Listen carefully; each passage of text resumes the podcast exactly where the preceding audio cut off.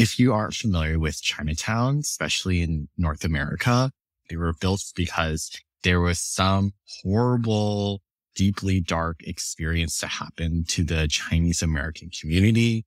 And they had to come together in this built environment. They had to cluster together to be safe.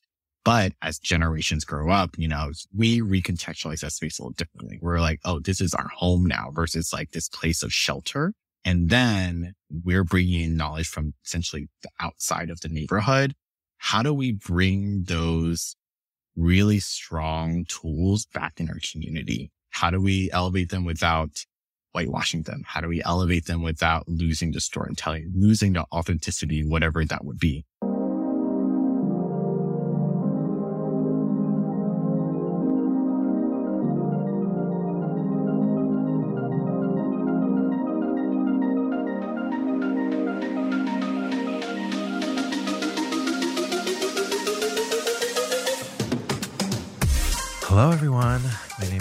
Steven Wakabayashi, and you're listening to Yellow Glitter Mindfulness through the Eyes and Soul of Queer Asian Perspectives.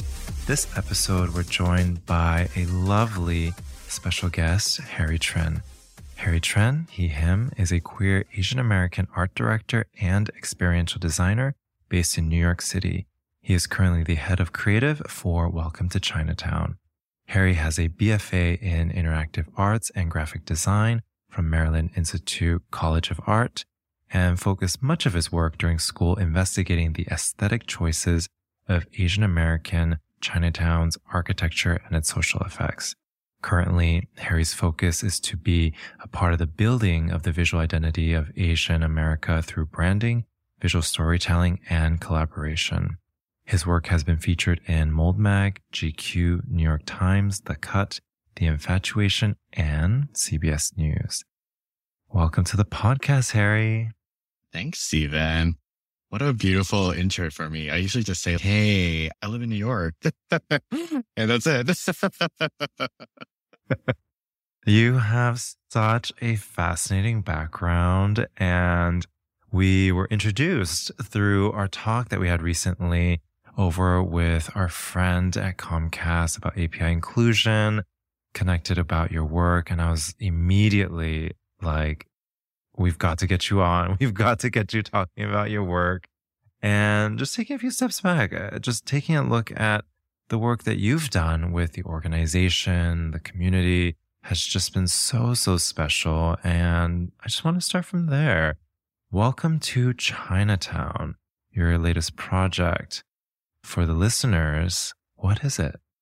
Yeah. So Welcome to Chinatown is a nonprofit that focuses on Manhattan Chinatown's small business and entrepreneur community. It was founded by two fabulous Asian American women that both live in Chinatown. Their names are Vic Lee and Jen Tam. Both are powerhouses in both in their day jobs and then also within the Chinatown community. It really started mostly when COVID started surging mostly in Asia and China. It's the same time when we had a lot of COVID anti-Asian rhetoric happening in the news and both being Chinatown residents, they noticed this huge stark in, in the lack of foot traffic in Chinatown. So if you're not familiar with Manhattan's neighborhoods, they're very tight and close. And Chinatown is, is connected to Tribeca and Soho and Little Italy. So they quickly saw during this time, which was around January, February of 2020, which is also coincidentally Lunar New Year, Chinatown was empty. Like their favorite restaurants were empty. Places that would be bustling, places that would usually be full of people being curious about the culture, the history, the festivities. It was very empty. But then literally blocks over, one or two blocks over, bustling as normal. So they really stepped up. They recognized this like very serious problem that was happening. And then of course, the whole world shut down, which hit Chinatown very differently, but also the same as everyone else in New York City. But I think on top of that, there was a lot of fear that was frankly like, you know, toted by a lot of media about like misunderstanding of what COVID and how it spread. So there was a lot of times where people were still avoiding Chinatown because they thought that's how you caught COVID because of the proximity to Chinese and Asian Americans. I joined them kind of very much in the beginning. So in a previous life, I used to work in workspace design, designing offices for tech startups and kind of the cute little boutique offices. And because of COVID, the company laid us all off because no one wanted an office anymore. the designers were, of course, cut first because no one needs a beautiful, you know, office anymore because no one's going to go inside. So I was connected to Jen and Vic because I was also the co-founder of the Asian American Employee Resource Group in my company. So a little bit about that. That's like essentially activism within the corporate space. Um, so companies will set aside either budget or scheduling or both to have specific groups activate programming to kind of like keep people kind of more invested in the community that's built in the in the corporate space. Because of my work through my corporate ERG, that's what it's called, activism, I met Jen and Vic because they were also co-leads of their Asian American ERGs in their respective companies. We were in a huge social media network together. And when I got laid off, I was kind of like reflecting on at that time was thinking about how can a creative, like a designer or illustrator can contribute to Chinatown, especially in this time of need.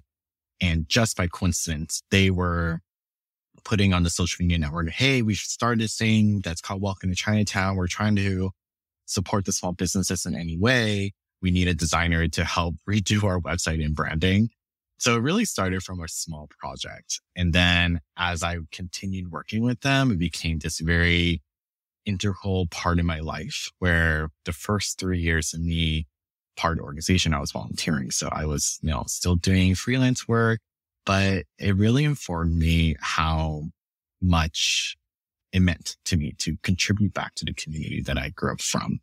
And as the years went on, I noticed myself taking on jobs that were aligned with being Asian American, being with small businesses. And then the last job I took, I won't name the company, but it's this very prestigious event design and production company in New York City. We worked on big galas that were for nonprofits and foundations, which I actually really enjoyed.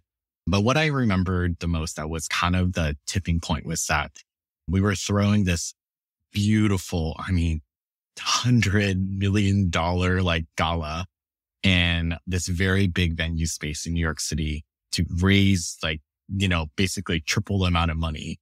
And what kind of ticked me off was that all these very well-to-do folks that would come there to donate their money, also invite folks that are in their network to enjoy the festivities. But literally what happened was that you sit down for the dinner service and not even halfway through the service, people will donate, which is great, but then they'll all leave.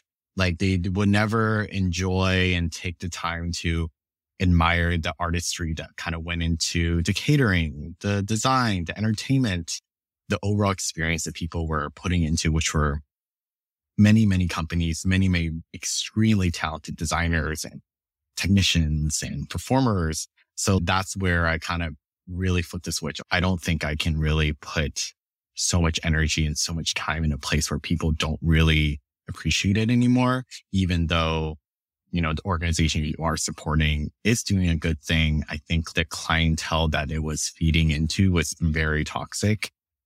And then by coincidence, my co-founder, where we were talking about what are the next steps in the organization? How do we make this sustainable? How do we pivot from this reactionary organization to something that's looking at the longevity of the community even more. So at this point, we were already founded the first small business grant program that's specifically for Manhattan, Chinatown. We're already working with the at least 60, 70 businesses at that time already, trying to figure out second sources of revenue, how to make their business a little bit more future proof. So we're already doing all these things but we were already thinking about people were already wanting to see the next steps of us. And we were already taking active steps of like, okay, what does it mean for key volunteer members to really dedicate a full-time job to this because that is how you get an organization to the next level. It's the commitment of time that you can carve out for people.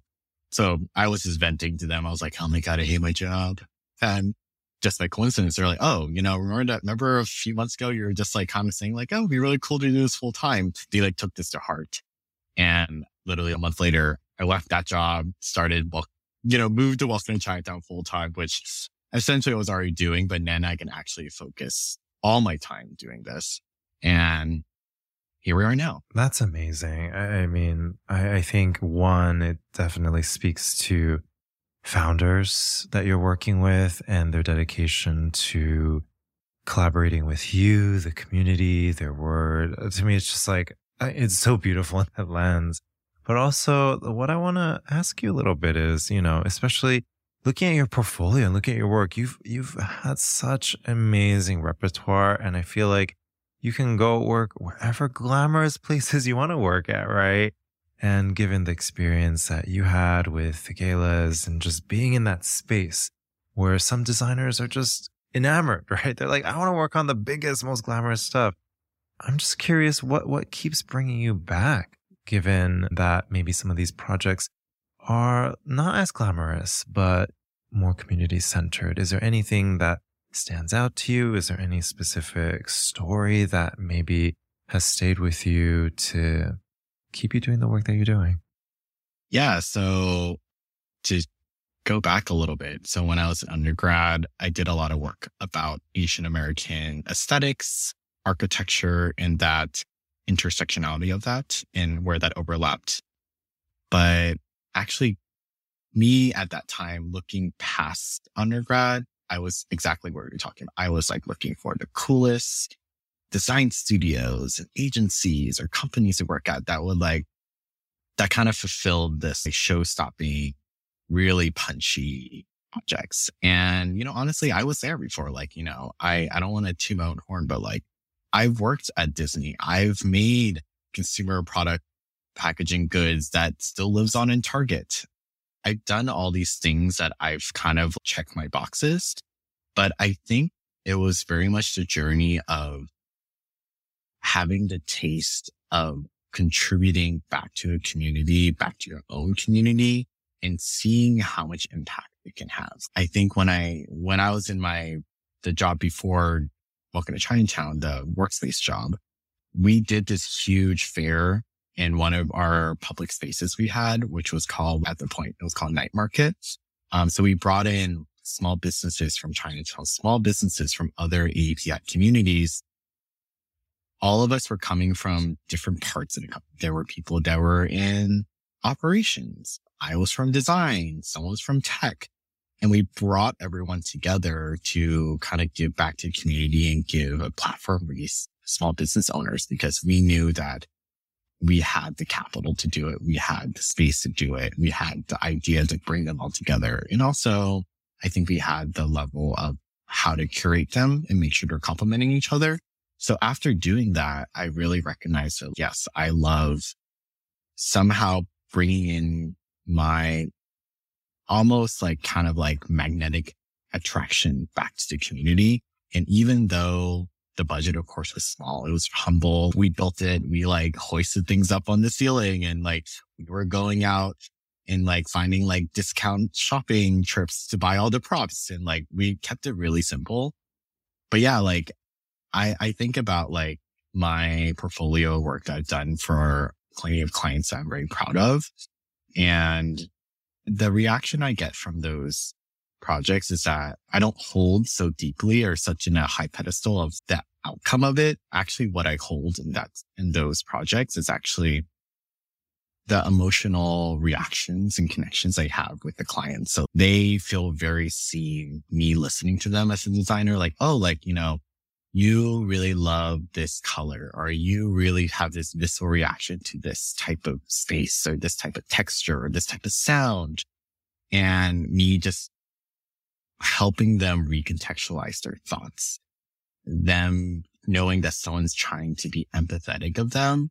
That's what I always remember from all the projects I work with. I love the folks that were actually, honestly, frankly, relatively difficult clients, but at the very end, they all knew that we were all trying to work together.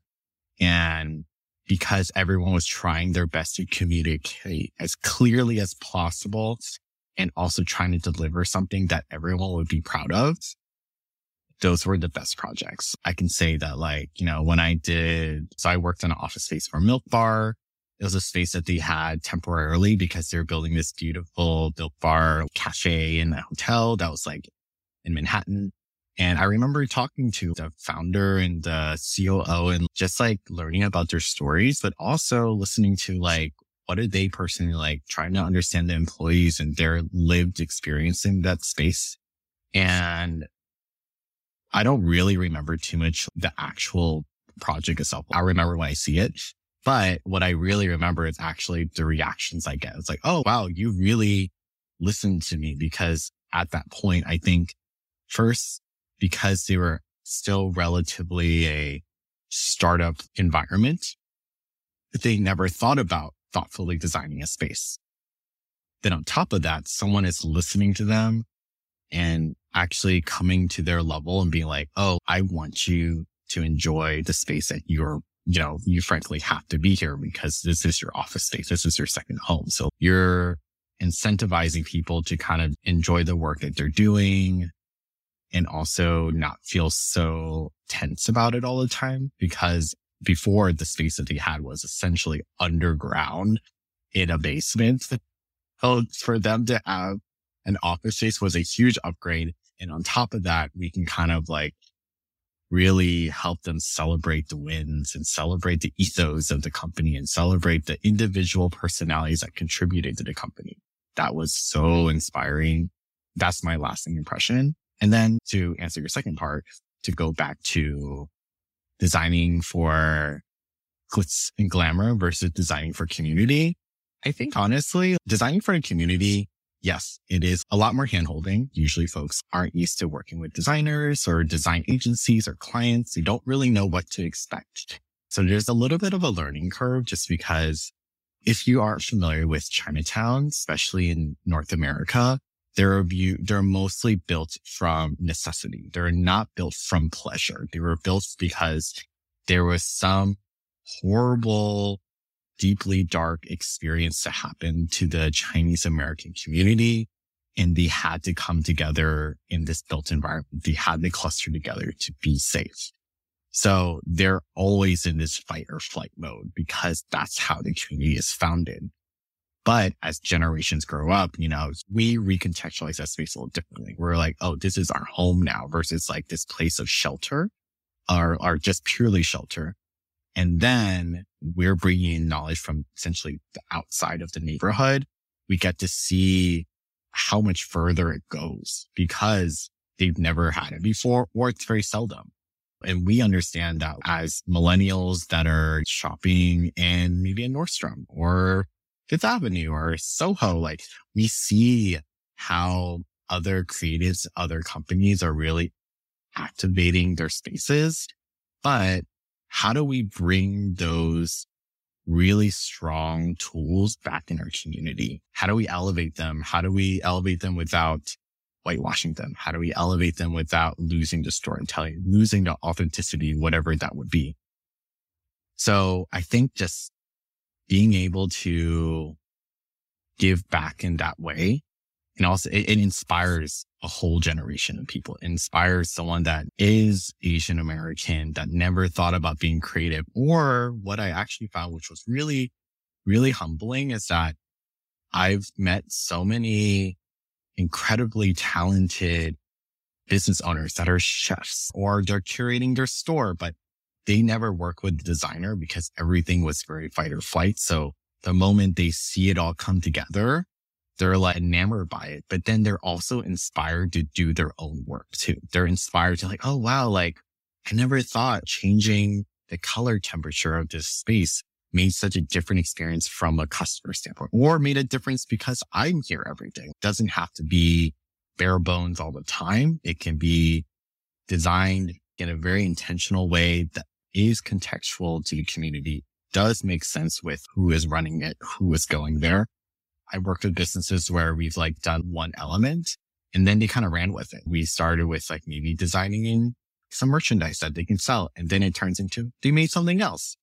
Then they start plating their food a little differently. Then they maybe change the sign. Maybe they, then they hire a designer to do their branding. It's such a snowball effect that like they just keep on getting more and more excited. And it's almost like they kind of rediscover why they started this business. Besides for the fact they need to sustain their like livelihood, they're reminding of like, oh my God, I started this business because the food I make reminds me of my childhood, or it reminds me of the place that I had to flee.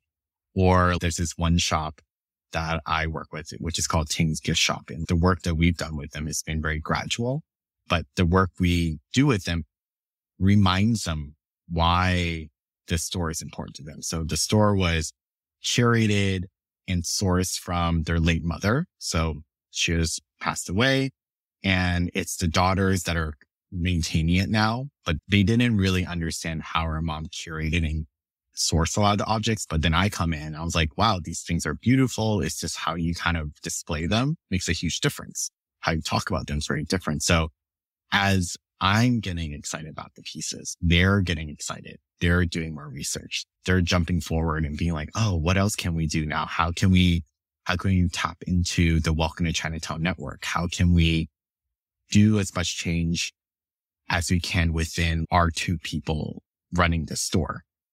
So I think to kind of, you know, a very lengthy way of saying this is that the impact of to put your energy back in community goes so much farther.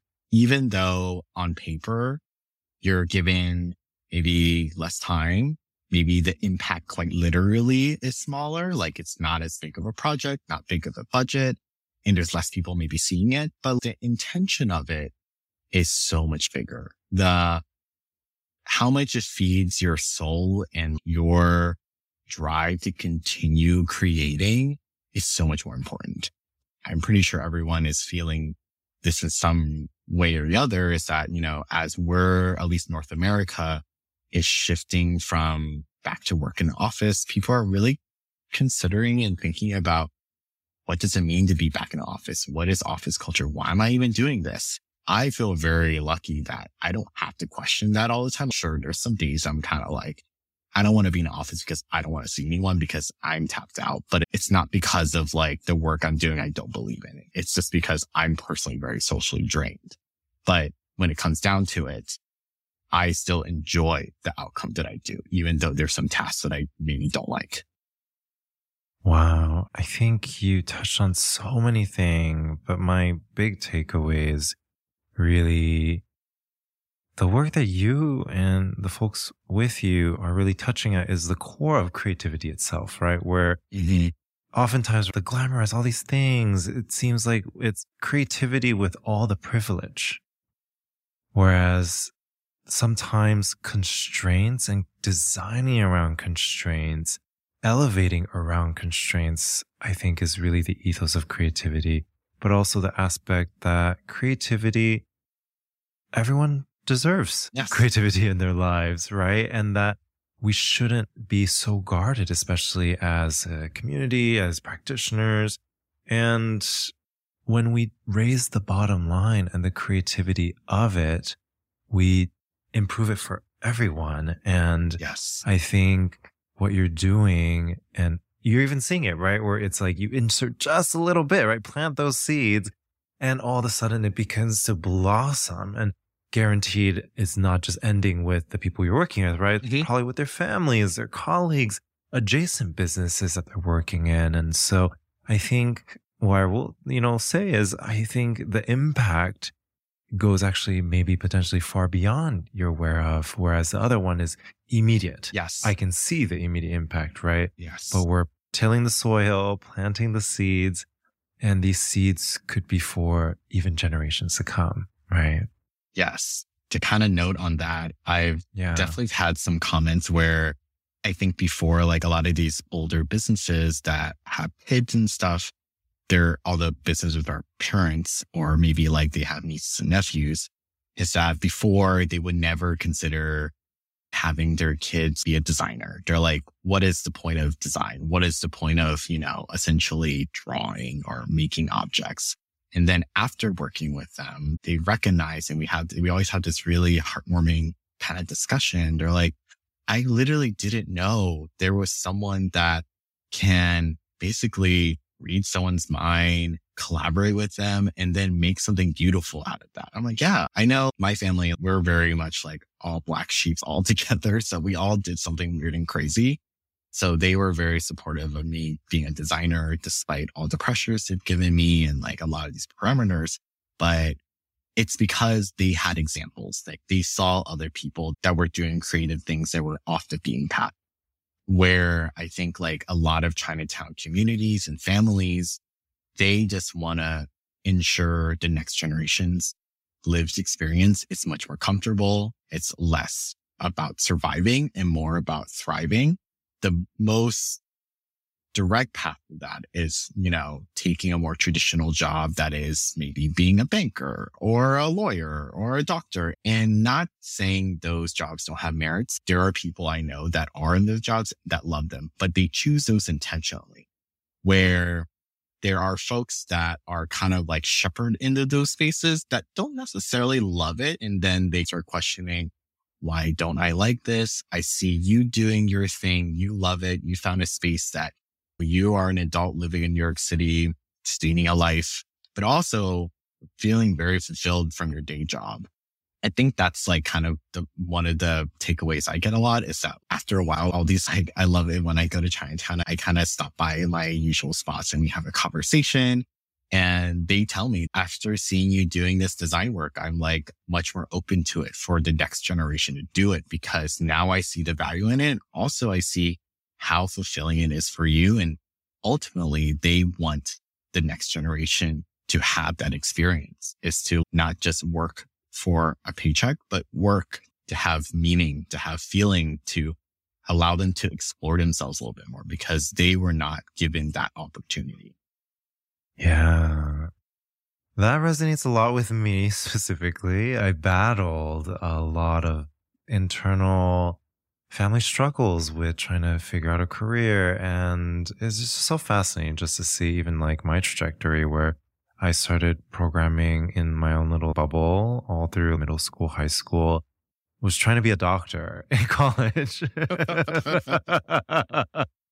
it was interesting. It was my college medical school advisor that asked me to take a gap year and try something different. And I think she had an inclination of, she's like, how do I say this is not for you without saying it's not for you, right? Take a gap year. It's popular. Yeah. Eh? and I was like freelancing and I just fell in love with like it as a career, but I never, the irony is just never seeing it as a potential for me because I wasn't surrounded by your work that you're doing now or just people who are doing it as a career or sharing the work in a way that allows people to see themselves in it. And I just, I think it's just so important why, you know, zooming out, the importance of sharing even like creativity or the beauty of creativity with our communities is not just for career pathway and all this, but even changing the potential lives yeah. all around us. Yeah. You know? The more that people are exposed to different pathways, the more intentional they can be with. I never thought I would find this person in my life, but I know someone that loves accounting. They love numbers. They love pushing those numbers, making little charts. I don't know how to do that, but I love the fact that she found that for herself. And she also was a volunteer for Welcome to Chinatown. So she used that superpower to give back to the community. But she was also listening to herself. That is so important. I think we underestimate and don't value enough our inner monologue and that feeling of, oh, I don't think I should do this, but this seems weird, but on paper sounds like the safest. And every single time I had to do a big life change, it, it was like a gut feeling. I'm like, this is right. Like, yes, I have enough savings. I've I have some backup plans, but if I don't try this now, I will regret it and I don't know what's going to come out of it. Yeah, absolutely.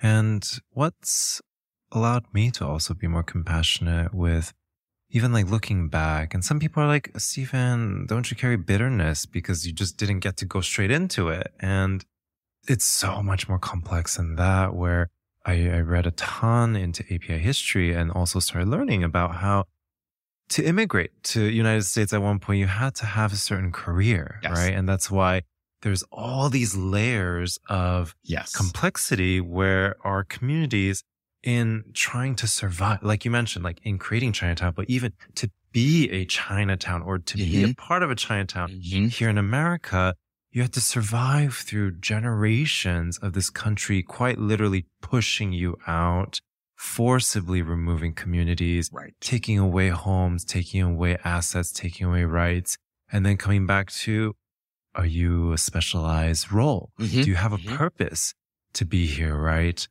Lawyer, doctor, engineer, Right. right? And I, I think as a part of this process and why I think, especially for even people who like second generation or first generation naturalized citizens here in the United States have a really important part to now start taking on more risks, right? That our generations, our predecessors couldn't and starting to take on some of these things so that we can transform our communities inside out. Yeah, no, it's so much going, I think historically going against any immigrant community that comes to another Western country Yeah. is exactly what you're saying. There's so much on a more geopolitics level, so much pushing against this listening of oneself.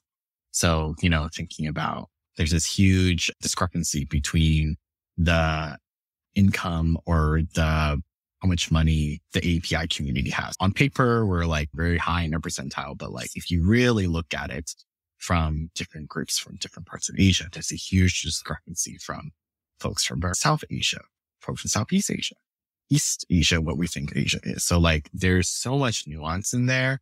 And even like within my friend community, some folks, their parents were given, were came here because like they're given the opportunity because they were a doctor or they're a chemist where like my family came out of a war that America contributed to. So like that's our, our way into the US. But because of that, historically, the Southeast Asian community is a lower income because it's folks of a war torn country. And it causes a lot of tension between folks that are maybe like more higher income, but still within the API community. So there's a lot of a lot of things going on, a lot of things moving around, and then kind of also trickles into Chinatowns too. There's many generations of immigration coming in. People are coming in from different perspectives and different, let's say like global tragedies or just reasons why to immigrate. But, you know, it goes back to as a society of an API community, we have to foster our communities a lot more. We have to funnel energy back in there. So hopefully for the next generation, that grew up there, they can have a more introspective, more meditative chance in life to make themselves happier. And at the same time, if there is a new wave of immigration from this horrible tragedy, it's that they still have a space to come to. So they still have a neighborhood or a community that has these built-in resources that allows them to feel at home, even though they're thousands of miles away from where they started. Absolutely. Yeah. I just want to, I just want to plus one up. Just the more we learn about our community's history, the better we can be. And especially here, specifically in the United States, the API community has the biggest wealth disparity out of Mhm. all the different ethnicities. And oftentimes we look at media and we see the glamorized version of Asian identities, right? thinking about the biggest blockbuster was Crazy Rich Asians, right? That really paved the way, but at the same time, kind of put a single narrative in front of people as Asians with a lot of privilege. And while that exists, there is also a high population of Asian folks here in the United States facing homelessness Yes. and in record numbers is actually one of the biggest percentages, right?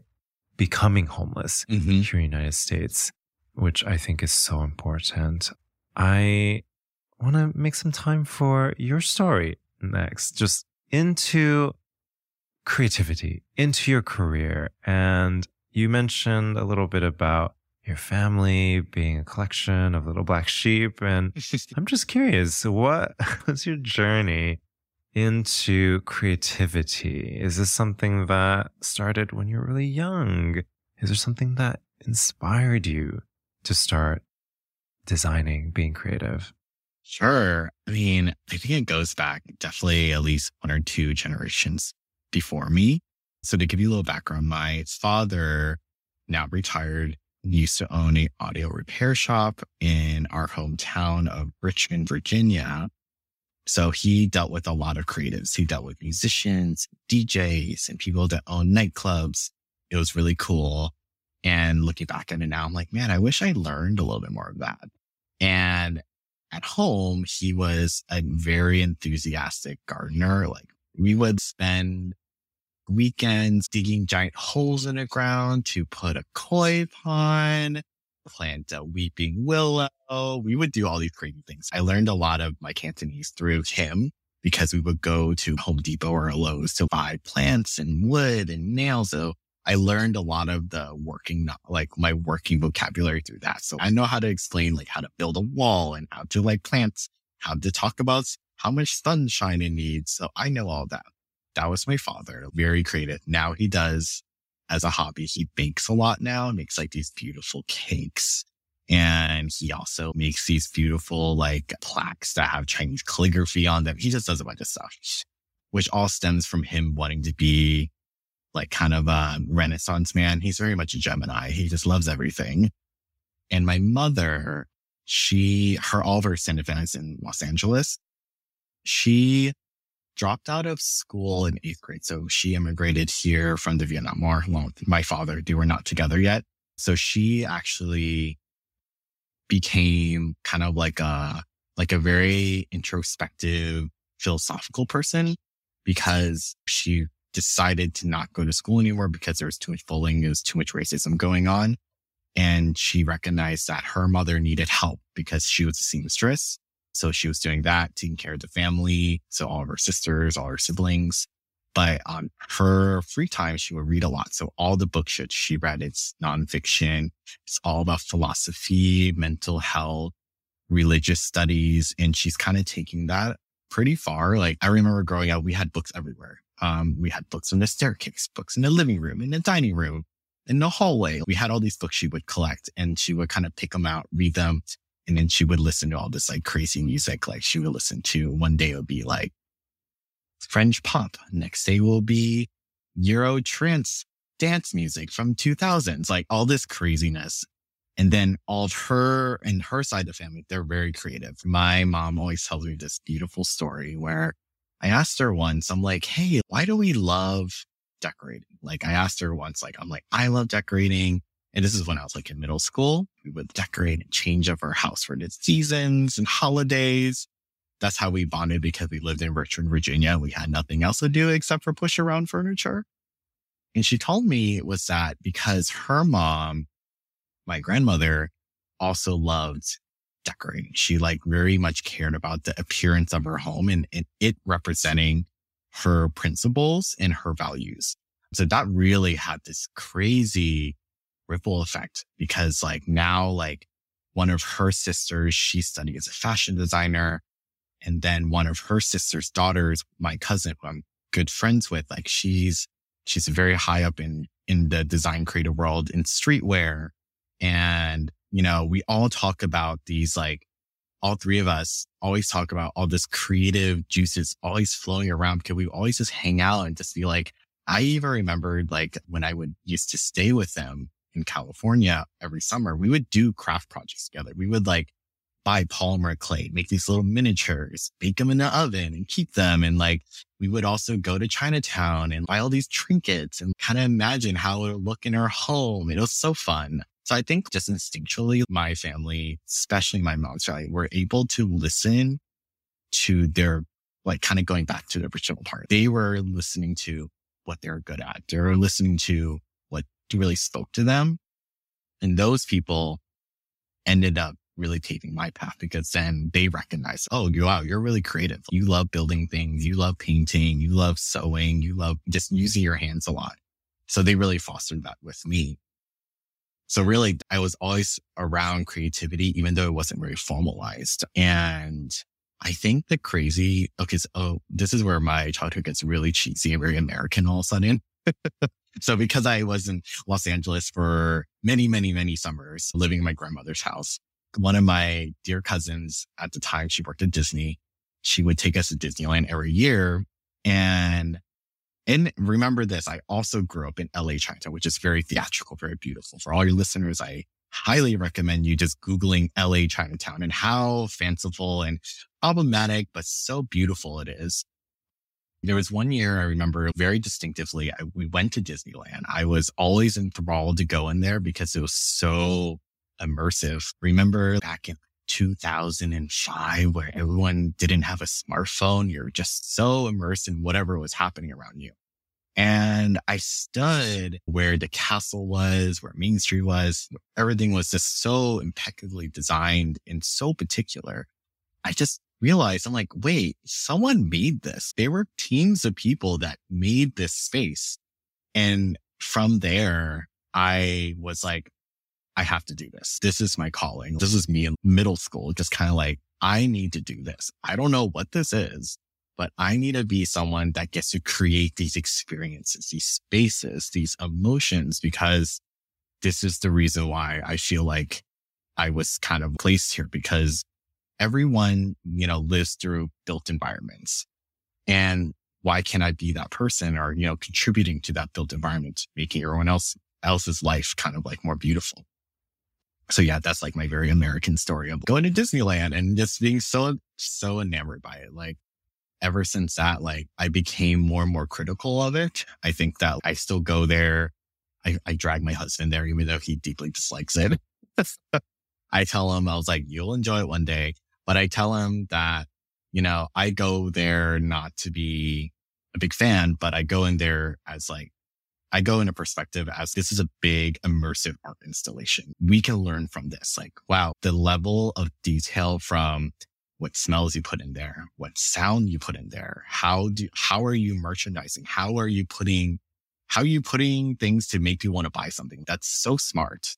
But at the same time, you know, like if you look more and more into that space, it's all pulled from art history. It's all pulled from these like very basic principles of color theory, scale, just like painting techniques. Like all these things are very, very rudimentary, very primary things you learn as a designer and artist. And then it just magnifies by a million because it's in the built environment. Yes. I think it takes a bit of a creative eye to have that appreciation, right? In Disneyland and not to be enamored by, oh, there's so many things. But yes. even to your point, it's like they've really thought through everything from even like how the whole park is laid out. Yes. How the streets are laid out, even the design of flow of traffic and where that leads and the, the ebb and flow, right, of emotional roller coaster. Yes. It's quite fascinating. What's like a interesting insight? like a little bit of a nugget that you're like, oh, oh yeah. So listeners might not know. oh my god, I I will t- I will warn you. I have a million of nuggets. yes. One that is really fun is that when you go into Disneyland in California is that the buildings are built not to one to one scale. So it's not big. It's actually very small. And it's meant to kind of create this almost hugging effect. And also because the buildings are small, it makes the building at the very end, the castle look bigger. It's called force perspective. So it's actually a very tiny building. It's not very tall. Like honestly, being in New York City, you're pretty much living higher than all the buildings in Disneyland, but it feels very grand because they're forcing your perspective. So that maybe the, so the buildings in Main Street, the first level that you're at is basically human scale, about one to one because you're, you have to functionally be in that space. But the second level, the third level, they get progressively smaller and smaller. So it feels like, you know, everything's kind of shrunken down a little bit because it's going smaller. The castle in the very, very end of the street looks very big too. Especially when you just walk in, you're like, wow, this feels really giant, but really it's only about 70 feet tall. It's not very big. Also, another fun fact is that my personal favorite attraction is the Haunted Mansion because I was born in October, so I love anything spooky, is that the building facade also has two stories too. And to create artificial shadows they use different shades of white to kind of push kind of like the shadows more. So a place that would potentially already have shadows, they chose a darker shade to make it look even more menacing, a little bit more eerie, a little bit darker. So even on a very bright sunny day in Southern California, you'll see these shadows kind of like lurking into corners of the building. So next time you look at there, there's certain areas that are, it's very, very subtle. You're at this point, you're going to be taking a Pantone book and like looking at it. There are multiple shades of tan and green and gray just to kind of make that very moody feeling. And, you know, those are the little things that make me so excited about like anything in design is that like these little subtle things that are very intentional from the designer's perspective. I love that. It's a, it's a play on perspective that almost changes the senses that we have, right? Where it's yeah, the senses we have hasn't changed, but it we use different visual indicators to have. Well, I was at a restaurant yesterday where it was trying to use fluorescent purple lighting mm-hmm, to mm-hmm. change the way the food was presented. Mm-hmm. And we were like, the cheese looks like neon fluorescent but it was just such a fascinating conversation starter where we start talking about colors, textures, and it's just so funny. The only difference was the light bulb was different, you know? Yeah. I was working with this artist, this Taiwanese American artist. She does paintings that are inspired by night markets in Asia. Mm. And she was doing this installation where basically, let's say the painting itself had a neon sign. She just basically extended the painting through lighting. So she was like, there's a pink neon sign. I put a pink neon light kind of in a direction of where the, the lighting would go. And it was, it was so simple, but so, how do I even say it? It was so impactful and so convincing. If you are, you know, two or three glasses in, like wine glasses in, you're like fully convinced that you're in this night market.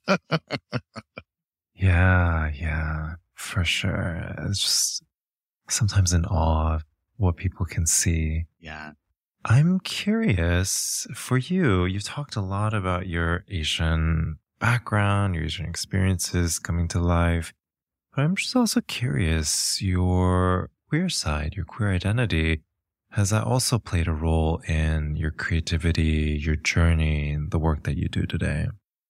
Yeah, I think my queerness in my life actually was very liberating. So I think I knew, I knew that I was very different, like from very start of my childhood and didn't really put a word to it until maybe like middle school and in high school was really embracing it and really facing the demons of it too. But what I recognized was that being queer also allows you to break out of a lot of kind of preconceived notions of what an adult needs to be, what your future needs to be, what your life needs to be. I think that really liberated me to be a designer, be a creative because there was no expectation for me to be anything else except weird. And that's how my dad said it. He just thought I was weird he did not even pick up the fact that I was like this very gay child, like prancing around with all these frilly clothes. I was a very gay kid and like, it's very funny looking back at it. And my parents just thought I was weird, which was funny. But yeah, going back to the point was that I took it from a perspective of just like, and even to this day, I think queer folks have this really special ability or privilege to put in layman's terms that we can pick and choose what we want to keep within our social structure and what things we can get rid of that is toxic, doesn't work with our principles, our morals. It's very liberating. And I think also later on in life, I think when I was younger, like a lot of my artwork was not about being queer. It was about kind of investigating spaces, building things, and then investigating Asian American spaces. So I never really thought about my queerness in my artwork. And it really started coming out or being more of an influence as I recognized that there was a need to carve out queer Asian American spaces. So all of a sudden I was given the opportunity to create a pride campaign for my nonprofit I'm part of. And all of a sudden we were able to take these very traditional symbols that are associated with heteronormative weddings and gender norms and really flip it, really contextualize it, recontextualize it to something that makes sense for a queer community, but also benefits the general community itself. If things are less gendered or less in a box, like it's way, it's much more freeing. And also people can kind of like reimagine these very old, uh, you know, these almost a little bit disconnected objects or symbols or designs and recontextualize them into their everyday life because it becomes contemporary because you're viewing it from a contemporary lens. I love that. Queerness has a liberatory yes power to transform everything around us, including ourselves. Yes. Yeah. And as we're starting to come to the end of our podcast, I wanted to ask you what is something that you want our listeners to learn more or take away about Chinatowns? Sure. I think for at least North America, Chinatowns are seen in these very old, almost museum like spaces mm. that maybe are, depending on what level, just no kind of true. But I think there is a place for people to always carve out new space for themselves is that they're able to recontextualize what Asian American or Asian diaspora means for them. They can recontextualize maybe their growing up experience in Chinatown. I think, I think a really great example of that is, um, Potluck Club in Manhattan, Chinatown. It's founded by second gen Chinatown American kids that all grew up, did their own path and came back. And now they have this beautiful restaurant. It's just a recontextualization of Cantonese American cuisine through the perspective of, you know, a native New Yorker, a native Chinatown kid. I think people should feel inspired to maybe if they can take a leap into listening to if they want to put something out in the world, like, you know, start small. It can be maybe just like drawing an idea down, like, oh, I have this idea for this object or this story or this sound or this music. How do you, how can you do that? So for Chinatown, I think that there's always space for that. There's always space for you to first be intentional and thoughtful about what you're contributing to the community, but also know that your contribution is building Chinatown for the next generation. From a more actual item, I think that depending on where you're listening from, try your best to support that community. It can be something as simple as getting your friends together to go to lunch together or dinner together. Or it can be as, you know, a little bit high commitment of like contributing to a community center there or a nonprofit there. I think overall that Chinatowns and similar neighborhoods, like any ethnic enclave neighborhood needs your support. And it only is going to survive because there's people still wanting to contribute to it. It cannot become to kind of pull it back together. It cannot become a Disneyland 5 version of that space. Get people still live there. It's a reality for, for a lot of people, citizens, people, small business owners, people that even travel right through it. It's still, it's still a lived reality for them.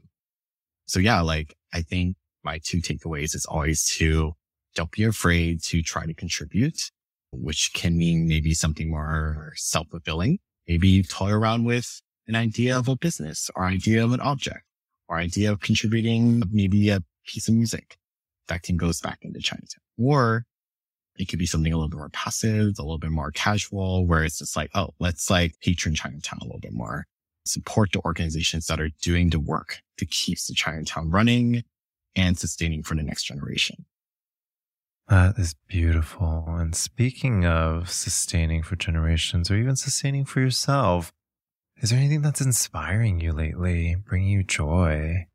Oh, me. I don't, maybe I see so many things every day. So everything's kind of a little exciting for me.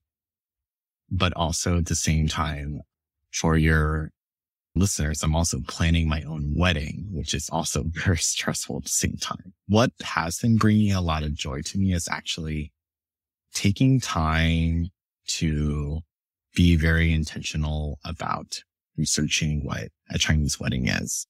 And kind of going back to my queerness is that being intentional, what we're stripping away that we felt very misogynistic, very gendered and keeping and celebrating the parts that we feel that are very unique to our culture. We are doing a tea ceremony, which we're very excited about. And typically Chinese weddings are very much an idea of the bride to be becomes part of the husband's family. There's like this huge separation and she cannot see her side of the family for that much time anymore. We don't have that issue because we're both men and also we don't live in an era that we need to give away people. We're listening to our hearts and listening to our community around us. So being able to really take something very concrete, which is a traditional tea ceremony and even the idea of a wedding and being able to strip away all the things we don't want and possibly challenge a lot of our families idea of what a wedding is and their expectation of us too. Like we, they know that it's going to be a beautiful presentation because I work in design, but also I want them to kind of have this conversation and I will talk with them. I still talk to them about it, about like, why are we mid- omitting certain parts and celebrating other parts?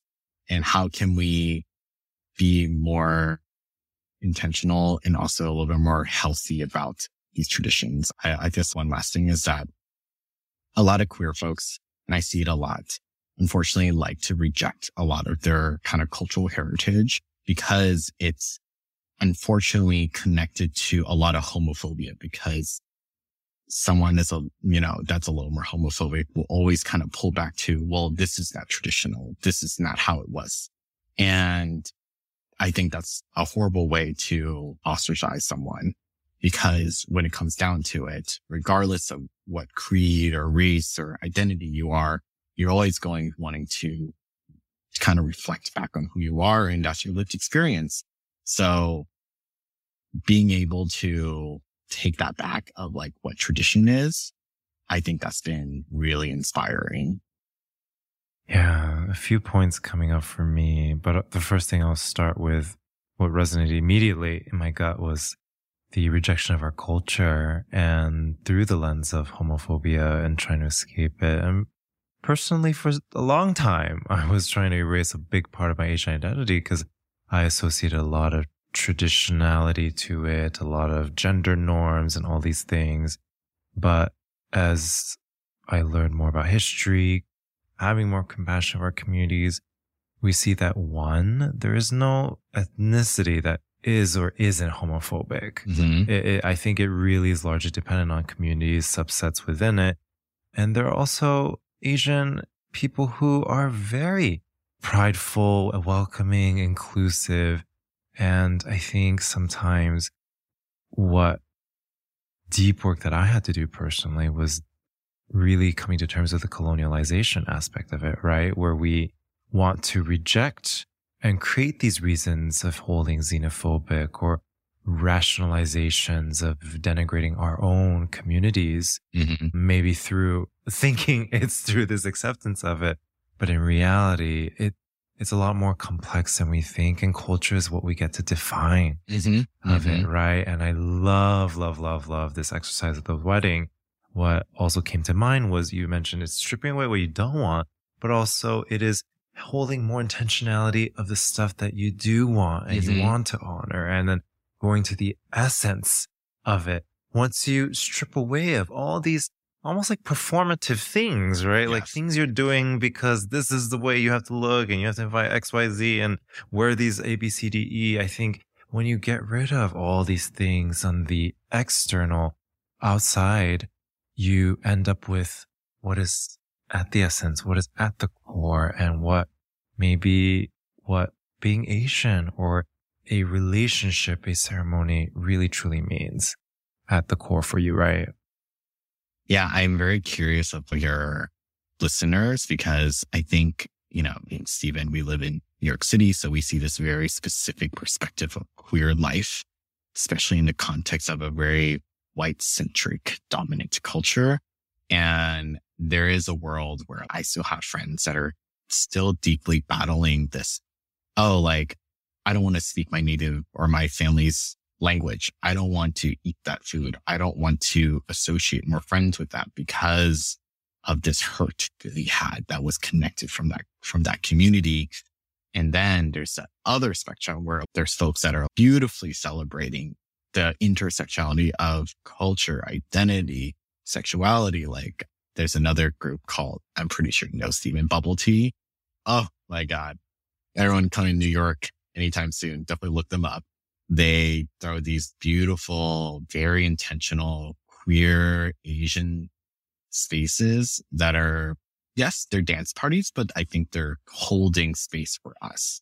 And people come represented, like people were coming dressing in traditional garments, but they remix it on how intentional they feel about it. I have a really good friend. Her name's Ji Hei. She's a queer Korean Asian entrepreneur. And she was telling me a lot about traditional Korean dress hanbok is very feminine. And she felt very uncomfortable in it until she happened to stumble upon a men's hanbok, which is a little bit more androgynous. And she wore it and she was like, wait, this feels right. And she's so prideful of like, of her cultural background, her queerness, her spirit. And oh my gosh, she's so refreshing. That was like one of the moments that really clicked to me that like, you know, this is how you are intentional about your identity, how you represent yourself. And there's so many, unfortunately, there's so many forces out there that kind of like stop a lot of people from recognizing that as we can go on and on about this, but like queerness is considered a Western idea in Asia because it's brought in, because it's currently like that. But homophobia is actually something that Christian missionaries brought to Asia. Before that, we had homosexuality that didn't have a word for it, was not a term. It just was there. You know, it's just there and people were just part of society. And then all of a sudden this very Christian perspective came and wanted to formalize things because he felt it was barbaric, blah, blah, blah. And it all comes full circle, which is, I think it's very, it's very, in a very toxic full circle because now all of a sudden being queer inclusive is seen as a Western product now. But if you look way, way, way back, being homophobic was a Western product yeah, it just frustrates me. But anyways, I think there's, there's so many people that are examples within your community, within your friend groups that are paving the path to how to fully embrace yourself and being intentional because you can be intentional. You can strip away from what you want and what you don't want and be more introspective about every piece of your life because we are kind of in concept, you know, we can break away from heteronormative everything. That's the best part. And it just, it's on us as individuals and as community, how much we can break out of that. Yes. I felt like you gave a sigh as you were going through the history that I was just like, oh, I, felt, I was like, I get it. I, yes, for listeners, we're just on a video also here. And I was just like snapping and I was just like, yes, like the fact is like queerness has existed since the aeon of mm-hmm. time and the fact that it is a westernized concept erases queerness and the existence of queer people all around the world everywhere whereas they maybe have not had a term for it mm-hmm. previously and queerness as a phenomena doesn't exist only in westernized concepts but it has has existed for generations and generations for God knows how long. And the random fact that I will put down is it's just Roman Catholicism, right? And the Greek myth, like Greek communities. And when Rome took over Greek and how Greek had normalized mm-hmm. homosexuality as a part of a culture, right? Mm-hmm. And they had, if you, for listeners, if you go in a deep rabbit hole, where you learn that they paired men up with each other to have relationships so they could fight at war, quote unquote, better, right? There's this aspect where, like, you know, they would have relationships with other women, femme folks, and it was totally normal to have interrelationship with both as a part of just normal society. And when Rome finally took it over and institutionalized heteronormative culture, and then as they started colonizing the rest of the world, just like you're saying, placing the concept that there is a right or wrong. And if we look into indigenous culture and even in Desi and Indian mm-hmm, culture, mm-hmm. where there is this aspect of this third gender, or I, I think third is not even a way to describe it. It's like this non right aspect of this binary. And it was so normalized as a part of just existence and being. And this has been around for generations within their community. I think we, when we start to think the aspect of acceptance, the aspect of homophobia and, and its ties to Western just world, I think going back to it's a lot more complex than we think. And I think in honoring our own queerness, we can make room for the queerness of our own ancestors. Who knows if our ancestors have all been queer too, right? We're like, yeah. maybe maybe there's a lot more queerness than we think. And, and I was just, I was just say, you know, I, I honor your history. I honor your ancestry. I honor your lessons that we've bestowed on us today. And I also honor the beautiful wedding that you are intentionally creating. And I think it is, it's just so beautiful and my heart's just singing and I'm just getting goosebumps. But I also think it is also a beautiful opportunity for you to give back to your parents in a way that they had least expected. yes, they're going to have lots of questions, but they're also, it's been very funny. They've been also very recently very hands on, but when it comes down to it, I think they're just happy that we're taking the next step to really solidify our relationship. And yeah, I'll keep you posted how they all feel by the end of all of it. yes, please do. We'll part two, post wedding insights. We'll bring photos. Uh, yeah. yes. If people want to follow you, get to know more of your work, how can they find you? Sure. I'm on Instagram, um, Harry, H-A-R-R-Y underscore Trinh, T-R-I-N-H.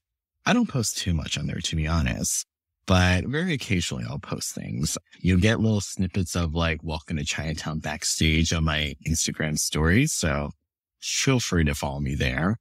And then a plug for my nonprofit. We also have an Instagram called welcome TO Chinatown, There's periods between the words. If you want to support us there, we always post about our events. So if you are in Manhattan, feel free to swing by. We have a lot of very intentional programming that talks about entrepreneurship within the community, Asian identity, and also the intersectionality of the many communities that are in the neighborhood and also a little bit outside the neighborhood. And also, if you would like to donate, we also can go to our website at welcome to chinatown.com slash donate. Um, you can also learn more about the initiatives we're working on. So I'm very excited to have you, Steven, in our new space, our innovation hub, and for all the listeners, if you want to support the Innovation Hub, you can also donate that way too through the website. The space is going to be built to basically house all the workshops, all the programming to really bring Chinatown's small business owners, entrepreneurs onto a next level. So anything from digitalization, succession planning, marketing, storytelling, and then also the new folks. So like, how do we foster a hospitable environment for new people to come online. You know, we have a handful of new businesses that are a reflection of the values and the wants and the needs of the community. And we need to continue that. Yes. And I will definitely vouch where if you donate, you're not just impacting this organization, but you're impacting many, many people all the businesses of the local Chinatown and also their families and their colleagues and all the people. And that's the beauty of community work. That's the beauty of your work, Harry, where it's not just this once and done beautiful thing, but it really is this perpetual uh, giving back that continues onward. And if you enjoyed this conversation, you can learn more about us visiting our website at yellowglitterpodcast.com. If you enjoyed this episode in particular, feel free to leave us a rating and review.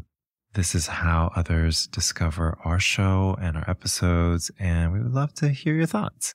So leave us a review when you have a chance. And again, Harry, just so much gratitude for your work, coming to chat with us, sharing a bit about your background, your livelihood, your interesting journey, and just really appreciate you and everything you do.